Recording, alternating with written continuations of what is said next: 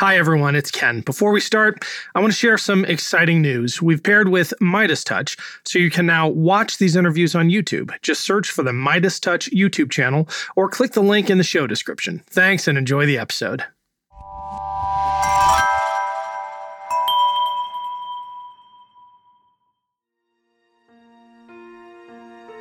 I give a person who disagrees with me politically more time than someone who agrees with me. I'm bored with that. And I don't want to discover why liberals are wrong. I want to learn what it is that separates us. I don't find any fundamental difference outside of personality and hubris and pride where people don't want to admit when they're wrong. I'm Ken Harbaugh, and this is Burn the Boats, a podcast about big decisions. My guest today is Army veteran and Medal of Honor recipient David Bellavia. He ran for Congress as a Republican in New York and now hosts the David Bellavia Show, a conservative call in radio program. And he's the author of Remember the Ramrods, in which he recounts the actions that led to his Medal of Honor and talks about the brotherhood of his fellow soldiers. David, that's my scripted intro, but what I really want to say is that I feel an incredible obligation to do this interview right because I know we disagree about some fundamental things, but as you say all the time on your show, and I've listened to hours of your archives, if we can approach people with whom we disagree from a place of mutual respect, we can have these tough conversations. So, David, welcome to Burn the Boats. Thank you. I appreciate it. And again, that's the only reason why I do radio. I, I got out of war and, and I wanted, I was attracted to confrontation, but I was conditioned and trained to dominate converse, you know, confrontation. And one of the things I realized is when I stopped proselytizing, when I stopped trying to convert you to me, and I actually listen to you, there's really, it's all nuance. Life is nuance. it, it is. And I would rather leave a conversation saying, I heard you out. I, I'd still use, I'm not with you. I'm not with you on this one. But you know what? I appreciate you respecting me enough to treat me as an equal. And if we can do more of that, Democrat, Republican, it's just a clubhouse. It's a, no different than the Red Sox and the Yankees. You know, we might get fired up over our team and our uniform color, but at the end of the day, what are we trying to do? I'm I'm not that insecure that I I need to feel that you know as Ted Cruz debates on the Senate floor goes my day. You know what I mean? It's, it doesn't work out like that for me, at least. I want to talk about that shift because you've been involved in conservative politics for a a long time. You first ran for Congress ten years ago. For the last few years, you've you've hosted this uh, this conservative call-in show. But there has been I would say, a notable shift in tone in how you talk about politics in just the last few years.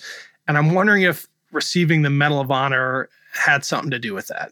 Well, absolutely. I didn't even know if I wanted to do radio anymore uh, after Medal of Honor because I, I don't want to use the Medal of Honor as a credibility to push an agenda.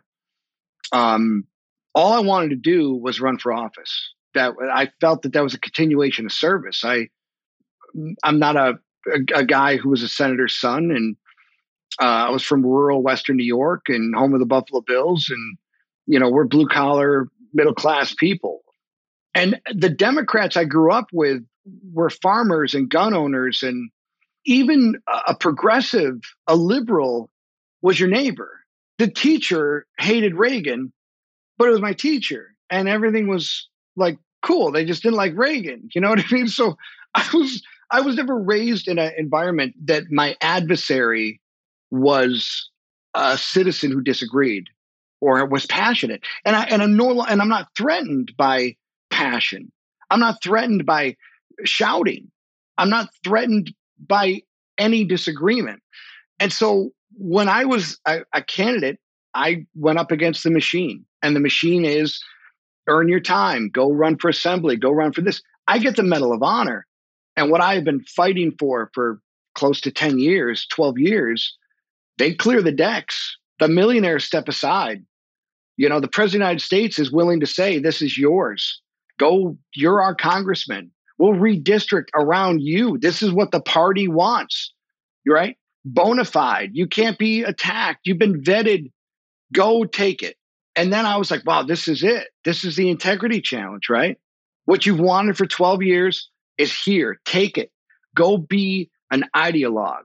Go show up and do Tucker and Hannity and scream at the echo chamber. And then I thought, wait a minute. No, if you didn't want me before you thought, you know, I was an army guy, why you want me now? Because it's what you want. It's what you want to push. I'm not here to bash in constituents' heads that disagree with me. I get a lot of people. I watch only left wing media. I only read left wing newspapers. I love left. I give a person disagrees with me politically more time than someone agrees with me because I'm I'm bored with that, and I don't want to discover why liberals are wrong. I want to learn what it is that separates us. And for the life of me, I don't find any fundamental difference outside of personality and hubris and pride where people don't want to admit when they're wrong. So I, I started to look at my own life and say, look, I was I came into politics as a neocon. And I can look at that now and say I'm a recovering neocon. I don't want to be a neocon. I don't. I don't consider them to be right about foreign policy. I find very few of them willing to go out there and fight for their foreign policy. And then when it comes to defending it, they send guys like me on Chris Matthews. They send guys like me into CNN, but they're not out there doing it. They're not defending that policy. So I said, you know what? We need to be rational about where we stand. And by the way, if you're confident that you're right, why are you losing your your mind? Like why? What, if I'm right, if I'm telling you there's a fire, I, either you believe me or you don't. So how can I earn your trust that I'm credible and I'm serious if I become a blowhard? I can't ever tell you the world is ending if I tell you the world is ending every five minutes. And so that's my focus. And if I get a million viewers, I get a million viewers. If I get five, I get five. I don't give a damn. But I'll tell you, those five people will have a Thanksgiving meal with their family members and they're going to be in each other's lives again because they know how to rationally have discussions. And that's all we can ask for is that, hey, grandma, I, I know you're a big Biden supporter. Pass the mashed potatoes. I love you. I just, I'm just not with you on this one, but you're my grandma, you know? That seems to be a theme throughout your shows. One of the recent episode titles was Can we have civil discussions with people we disagree with? That comes through in how you're talking now. But I'm wondering, given where you broadcast, if you have seen a change over time. I mean, I like I said, I've listened to hours of of archives and when you stick up for Democrats, you did it recently when you said there isn't a elected Democrat in the country who believes in repealing the Second Amendment like the like the gun extremists accuse them of. When you do stuff like that, does your audience get upset with you because I, I, see that in a lot of other places. I gotta believe that you feel it too. There are times that, yeah, I mean, I think we're all complicated. And I think that there are times that sometimes I come across a little too conservative and I'm not listening to my better instincts. And, you know, I, I get a little too partisan. I think that's a crutch that I have. I think we all have it. But let's be honest the law of 50 50 50% of people are going to love you and 50% of people are going to hate you. And they're going to vacillate between the two. None of it really affects me. If I have a mutant ability, my superpower is I honestly love I love the confrontation of someone saying that they Ken, I would never tell you to your face half of the things people would write about you, right? We're having a conversation right now if you found a Facebook post where I'm like, just talking to this Ken guy, total douche. This guy's a total coward, trying to put me on the spot, call me a radical. Well, now's the opportunity for me to tell you that, Ken. Now's the chance for me to look you in the eyes and say, who the hell do you think you are? You're wrong about everything. But I'm not going to do it because you're looking at me and showing me respect.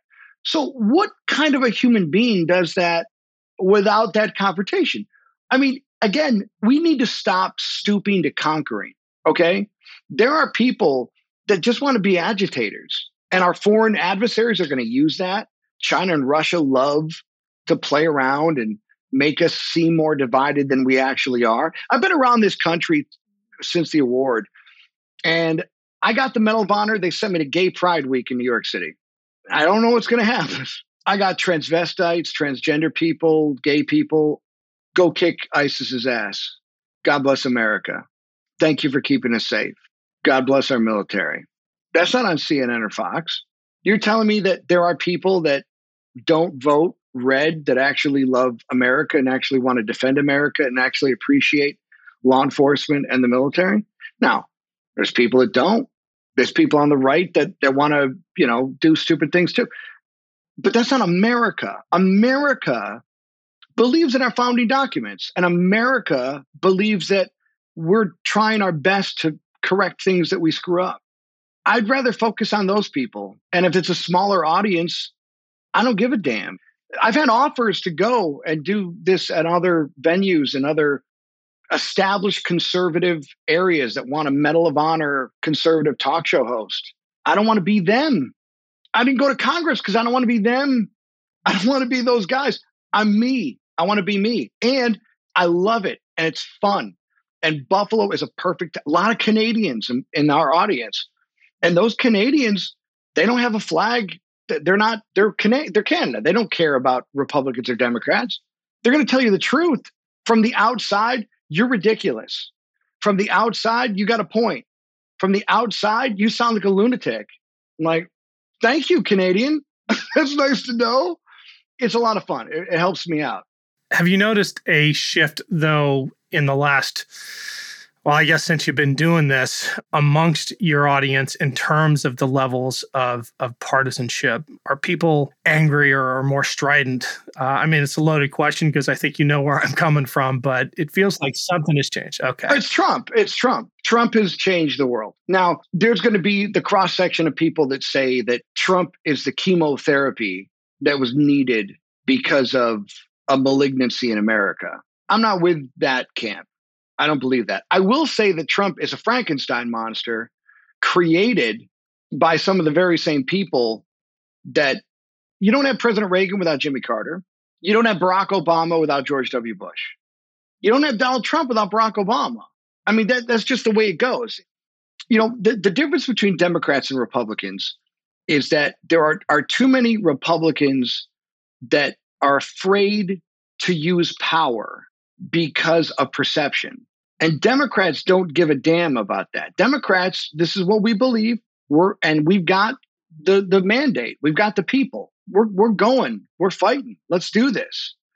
And then you've got these folks that, that get elected and say, you know, I, I'm I'm worried that if we go full, I believe this in my heart. I don't want to say it. I don't want to come out and state exactly how I feel about this issue because I'm afraid of the way it's going to be perceived. I don't see that with with liberal with my liberal friends, with my certainly colleagues that are in the media. Look, a person that's on MSNBC is throwing it out there. That's what they do. Fox News, they're throwing it out there. This is who they are. I don't see that with elected officials. I see a lot of guys holding up, doing the layup instead of slamming it down. And you're like, well, why? I know what you are trying to say. I know what you want to say. Say it. Say it don't allow the opposition to define what's in your heart if it's not in your heart. That's my whole point. And so I, I, think we can get to a lot of our problems. And again, if you give me term limits, America is humming into the year 2550 because I don't have bored millionaires taking over leadership jobs.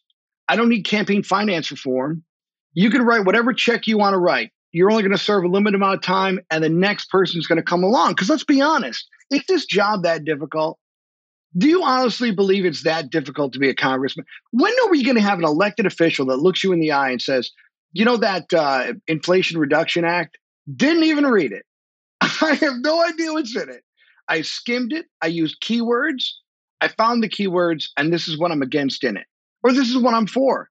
No one's reading these things. No one's reading the tax laws and the the the bill, 850 pages, printed on a Tuesday, voted for on a Thursday. I mean, shut up.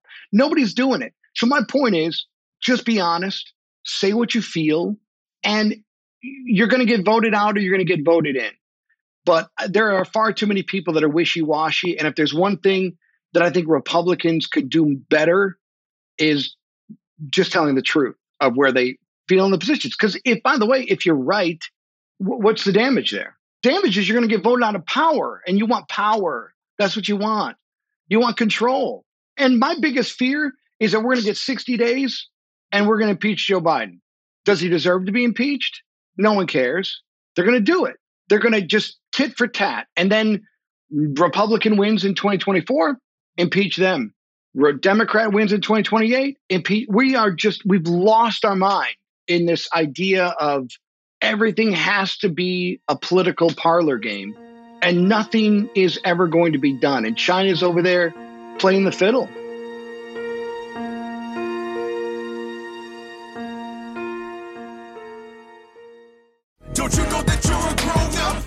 I'm a grown up. Me too. Yep, me too. But you know, these days being a grown up can really suck. Luckily, we're grown ups who grew up in the coolest generation. We had video arcades and also some of the best TV and movies ever made. We lived the origin of awesome consumer electronics. The list goes on and on. Yep, Generation X. Exactly. And we're Gen X grown up. Every week, the Gen X Grown Up podcast explores media, tech, toys, games, and more from both yesterday and today. Through the eyes of Generation Xers who absolutely love that stuff. You can find us on iTunes or wherever you get your podcasts. Or find us on our website, genxgrownup.com. Life sucks as a grown up. All right, you think that was good enough? I, I hope so, man. I'm tired.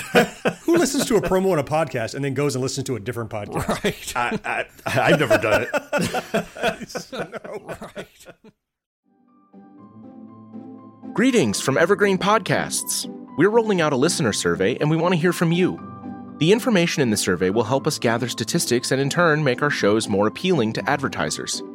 I know most people don't like ads, but this is one of the only ways our shows make money and help keep their lights on. We promise it will only take a few minutes, but the impact on our podcasts will be tremendous. As a token of our appreciation, we'll randomly select one lucky participant each month to win an exclusive merchandise package from Evergreen Podcasts. Head to evergreenpodcast.com slash listener survey to help a show and possibly get some free stuff for doing so. We can't thank you enough for the support. Now back to the show.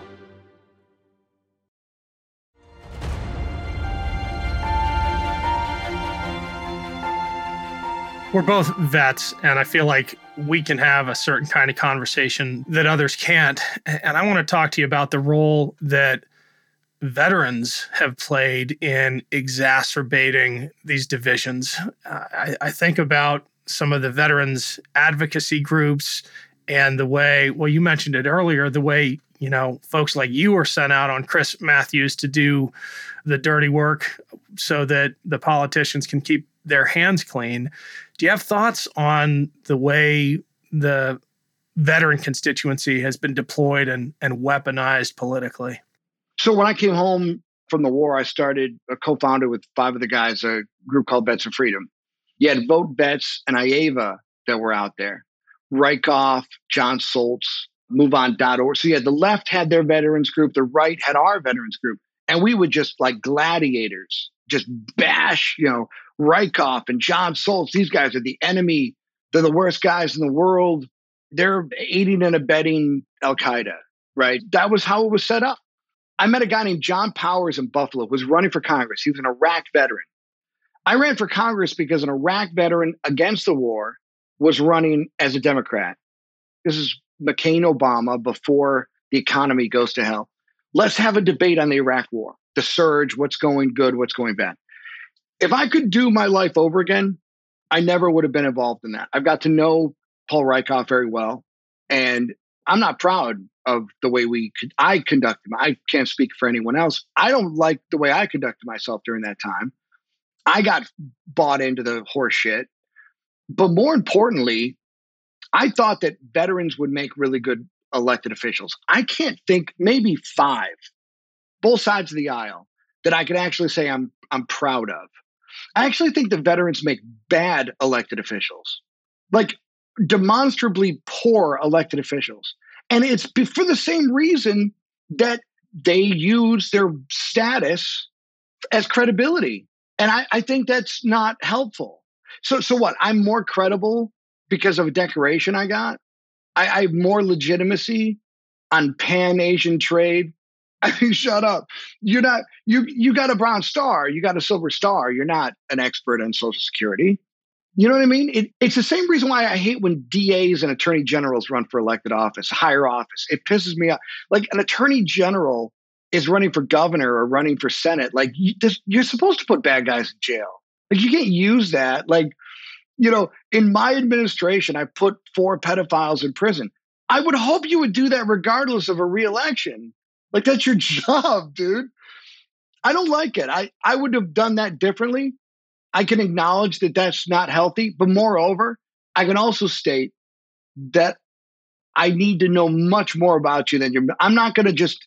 I get asked to endorse people all the time, and I say no 99% of the time because if you want it that bad, something's going on. You can't want it that bad. There's something else there. And so I, I I don't look at just a veteran and say, I'm with you. You know, I can't do that. There's times that Seth Moulton makes a lot of sense. There's times that he sounds to me like he's from Mars.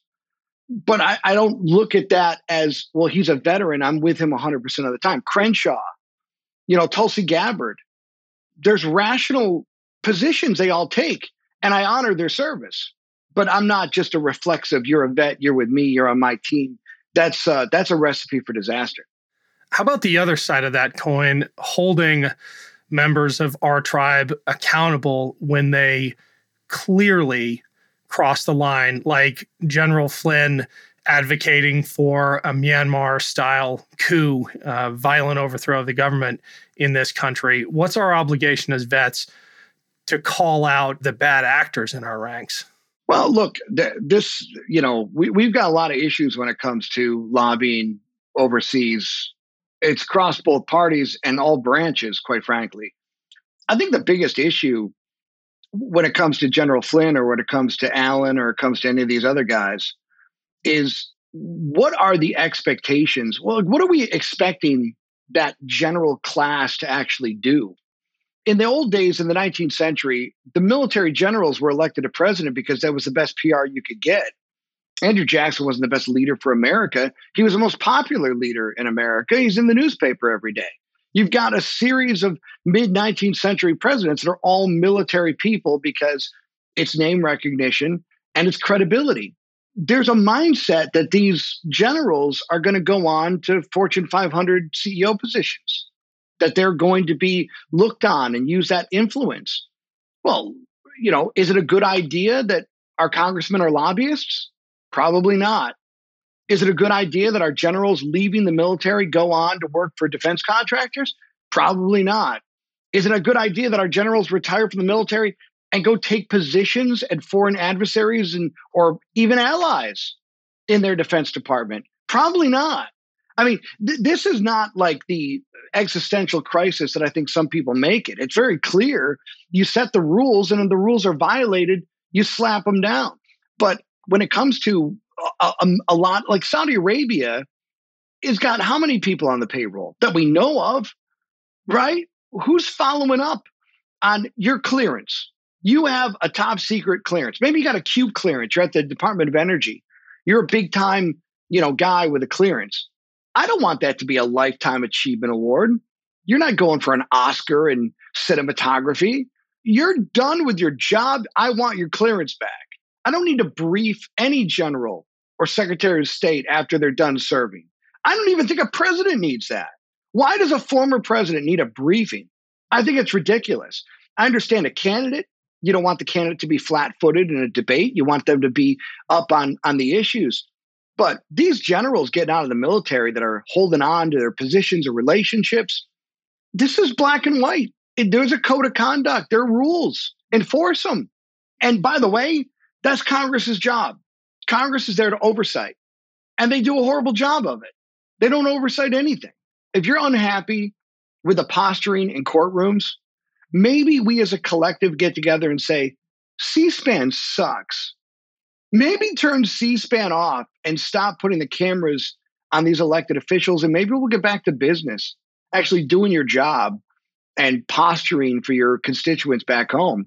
Because all of these problems, and I can list maybe 10 of them, 10 former military people that are out there working with other people under the radar, taking cash. Not a single one of them would have passed a sniff test.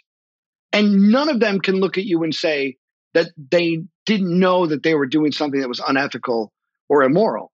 Whether it's Turkey, well, they're a NATO ally. What's wrong with that? They've got the F 16 Charlie. They're our friends. Are they? Are they? Really? It's okay for you to just move over Germany? Is that appropriate if it's England or if it's a NATO country? I think you know the answer to that because if it was appropriate, you would disclose it and say nothing to see here. If you're not disclosing it, it's because you, you choose not to. And I think it's a really easy thing to fix, don't you? I think the policy prescription is probably pretty easy. I think some of the habits are pretty entrenched and, you know, you call it out passionately, but when you say that these aren't really existential threats, I think you're probably right when it comes to these these lobbying gray areas.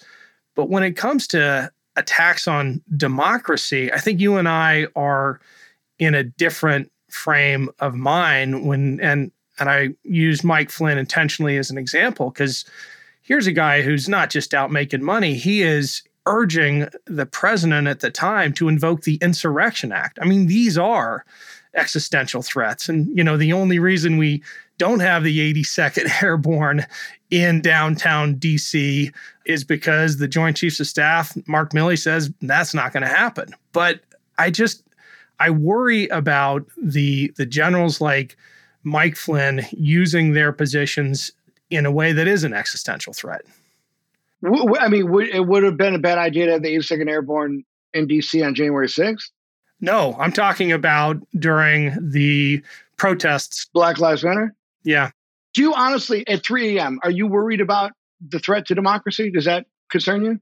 Yeah, it really does when I think about the ways in which the process for counting votes is being monkeyed with. You know, there's this Stalin quote I don't care who votes or how, I care who counts the votes and how. And I'm less concerned about these uh, voter suppression and, and voter repression laws than I am about electoral count act stuff and these cases that are now approaching the Supreme Court that would give state legislatures the ability to send their own slates of electors like we nearly saw happen after the 2020 election where you know republican dominated legislatures were going to say you know we'll send our own electors to dc I don't think that's getting enough attention. And, you know, we're a little far away from the role of veterans in this. But yeah, I do think there are existential threats to democracy.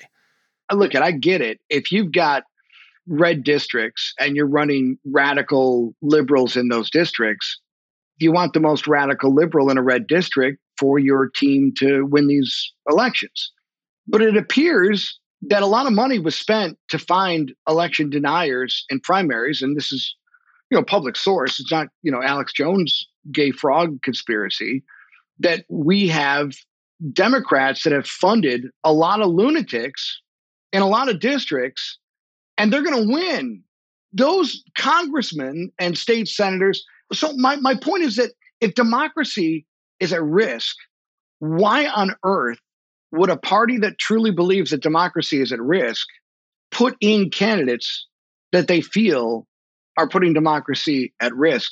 Yeah, I'm not going to defend that. I, I find that unforgivable. I mean, we have this tendency to, and you saw it in 2016 when folks on the left were saying the best thing that can happen for the Democratic Party is for Trump to win the nomination, and the worst happens, right? And it's happening again as Democrats are, are funding extremists, thinking it's going to improve their chances. I don't defend that one bit. But the fact is that the anti democracy extremists are, for the most part, coming from the one side. And, and, I think that's a threat that, that can't be ignored. What would you define as an anti democracy extremist? What, what does that entail? Yeah, great question. And I think there are some baseline definitions. One is saying that the 2020 election was stolen against all evidence, a claim for which you have to believe that 60 federal judges, including a ton of Trump appointees, are part of some vast conspiracy theory. If you're continuing to parrot the big lie that Joe Biden is an illegitimate president, I think you're you're fundamentally anti-democratic. First of all, I'm not going to my pillow guy for any heart to heart on electoral law. So I hear what you're saying. There was a lot of reflexive uh, filing. The what was the monster document uh, called? Yeah, I, I know what you're talking about, but all these AGs signed on to it. Right, right, right. Okay, so I'm with you. When we go back to 2016, knowing what we know now, which is something the Atlantic had a piece about amnesty for COVID mistakes. But th- I've noticed that there's an amnesty for election denying that we seem to be repeating in 2016 for over three years. The narrative was that this was an illegitimate president. It started with protests before he was even inaugurated with Trump. You had the, the pink hat mafia, you had the protests all over the country, the feminists were going nuts. And what they were saying was is that Vladimir Putin elected President Trump as president of the United States. Now, the evidence wasn't there, but that's why we investigate. So there was an investigation. For three years, there was an investigation. But let me just say that whether or not that turned out to be true or false, the reflexive response to that statement was not dissimilar to what we heard in 2000 with a very contentious Supreme Court decision in, in Florida. Let's go be honest. Ohio in 2004 that got a little slippery for the Kerry people. They were like, what's going on in four counties? When are we opening? When are we closing? But the investigation had to happen before we could make any public statement on whether or not people were speaking in hyperbole or if they were partisan.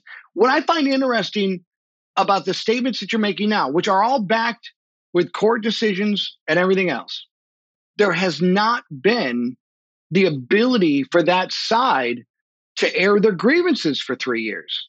Because theoretically, if you look at the clock, you would have another year of conspiracy about how something went astray in Maricopa County to match what we saw in 2016 without any allegation that that we have anti-democracy.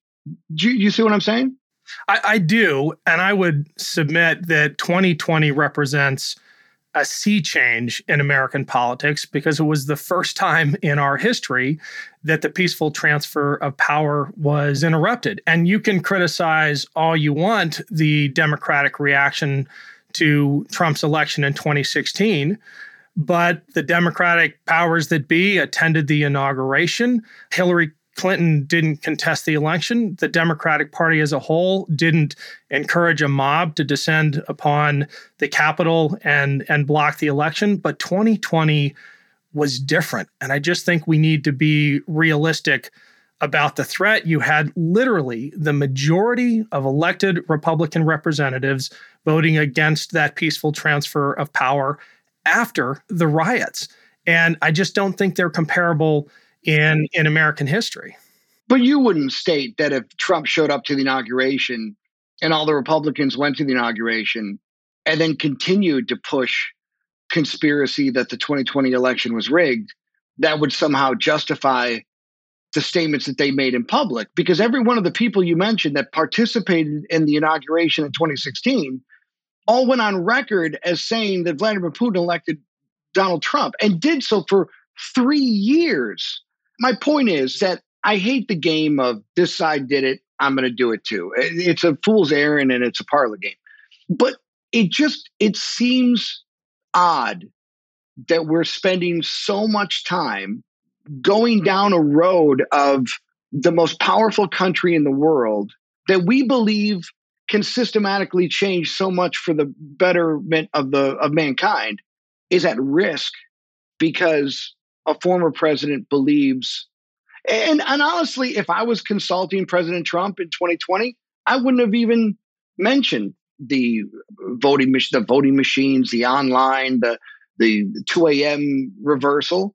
I think we could solve it all by saying if you're going to early vote, which many people have found to be successful and a convenience, you can't wait. We're going to be till Thanksgiving till we get results in Pennsylvania. That's ridiculous. You, I, I mean, it's not transparent, and and it breeds this red mirage to people that don't trust the system, it doesn't help. I don't see how that's a, a benefit. If you're going to decide that these are the ways we're going to conduct ourselves, we need results.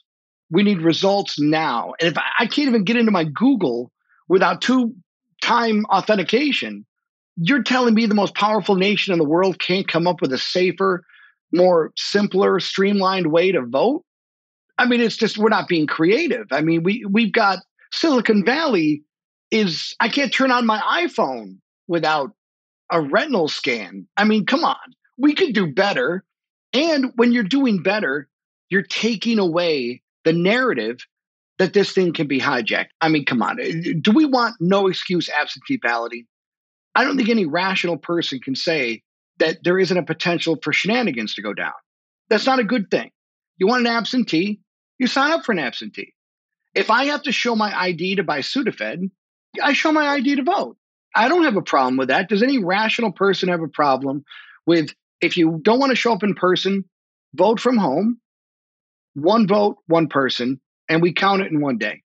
And the other piece of that is if there's a story that comes out, just like James Comey has no business holding a press conference saying Hillary Clinton might be a bad person, Hillary Clinton might have broken the law, that was completely out of his lane as attorney general. That should at least, I should say, FBI director, at least should have been done by the attorney general. That wasn't done. It's also equally disturbing that a laptop story, obviously held to be an October surprise, is held from social media platforms. I, I don't think those are partisan complaints. I think those are, I, I think that's pretty down the road, middle of the ground to say these are manufactured catastrophes. And as much as it annoys you that you have that vocal minority of people on the right screaming hysteria, the left is empowered by that. And just like I'm empowered by the pink hat mafia screaming at police horses, and a lot of the ridiculous behavior that you see by district attorneys and everything else, I don't want to use that anymore. I don't want blue cities to suffer because of their leadership, because it helps a Republican get elected. And, and I don't think it helps that you have people screaming about election hijacking because it benefits rational people that happen to be left of center. You know, you know what I mean? Like these are easy fixes, but I don't think our inner partisan wants the fix because I think it benefits our side. Joy Reid is wonderful to me. I, I mean, but I, I don't want no, but I really I enjoy her because it's just to me it's kind of like low hanging fruit, right? Joy Reid saying something silly again. But my point is, is that, that I don't think it's good for the country, and and I think you could say that about Trump. I think you could say that about Joe Biden. I think that if we really put our heads, if you and I got together with coffee, I think we could solve every one of these problems and eliminate your side from saying, "Why are you doing this?" it eliminates my side from saying, why are you doing that? Yeah, you know, I think we could come to agreement on a lot. We're probably still not going to see eye to eye on the the threat that that January 6th and its deeper foundations represents, but we're probably going to have to to take that one up another time. I hope I can come on your show and and have your your callers pester me about my beliefs. Ken, I would listen, I demand it. I demand okay. it. I when we this is over, send me your contact information. I will have you. I would love you as a weekly guest, and your entire job is to be a professional contrarian. You got it. And, and just absolutely throw it out there. It would it would bring me joy. I appreciate your time. Thank you for this discourse and the way you conduct yourself. It means a lot, man. Thanks, David. Uh, it's been an honor having you, and let's keep the conversation going. Amen. Thank you. That was Staff Sergeant David Bellavia. Make sure to check out his new book, Remember the Ramrods. Thanks for listening to Burn the Boats. If you have any feedback, please email the team at kharbaugh at evergreenpodcasts.com. We're always looking to improve the show. For updates and more, follow us on Twitter at team underscore Harbaugh. And if you enjoyed this episode, don't forget to rate and review. Burn the Boats is a production of Evergreen Podcasts. Our producer is Declan Roars, and Sean Rulhoffman is our audio engineer. Special thanks to Evergreen executive producers Joan Andrews, Michael DeAloia, and David Moss. I'm Ken Harbaugh, and this is Burn the Boats, a podcast about big decisions.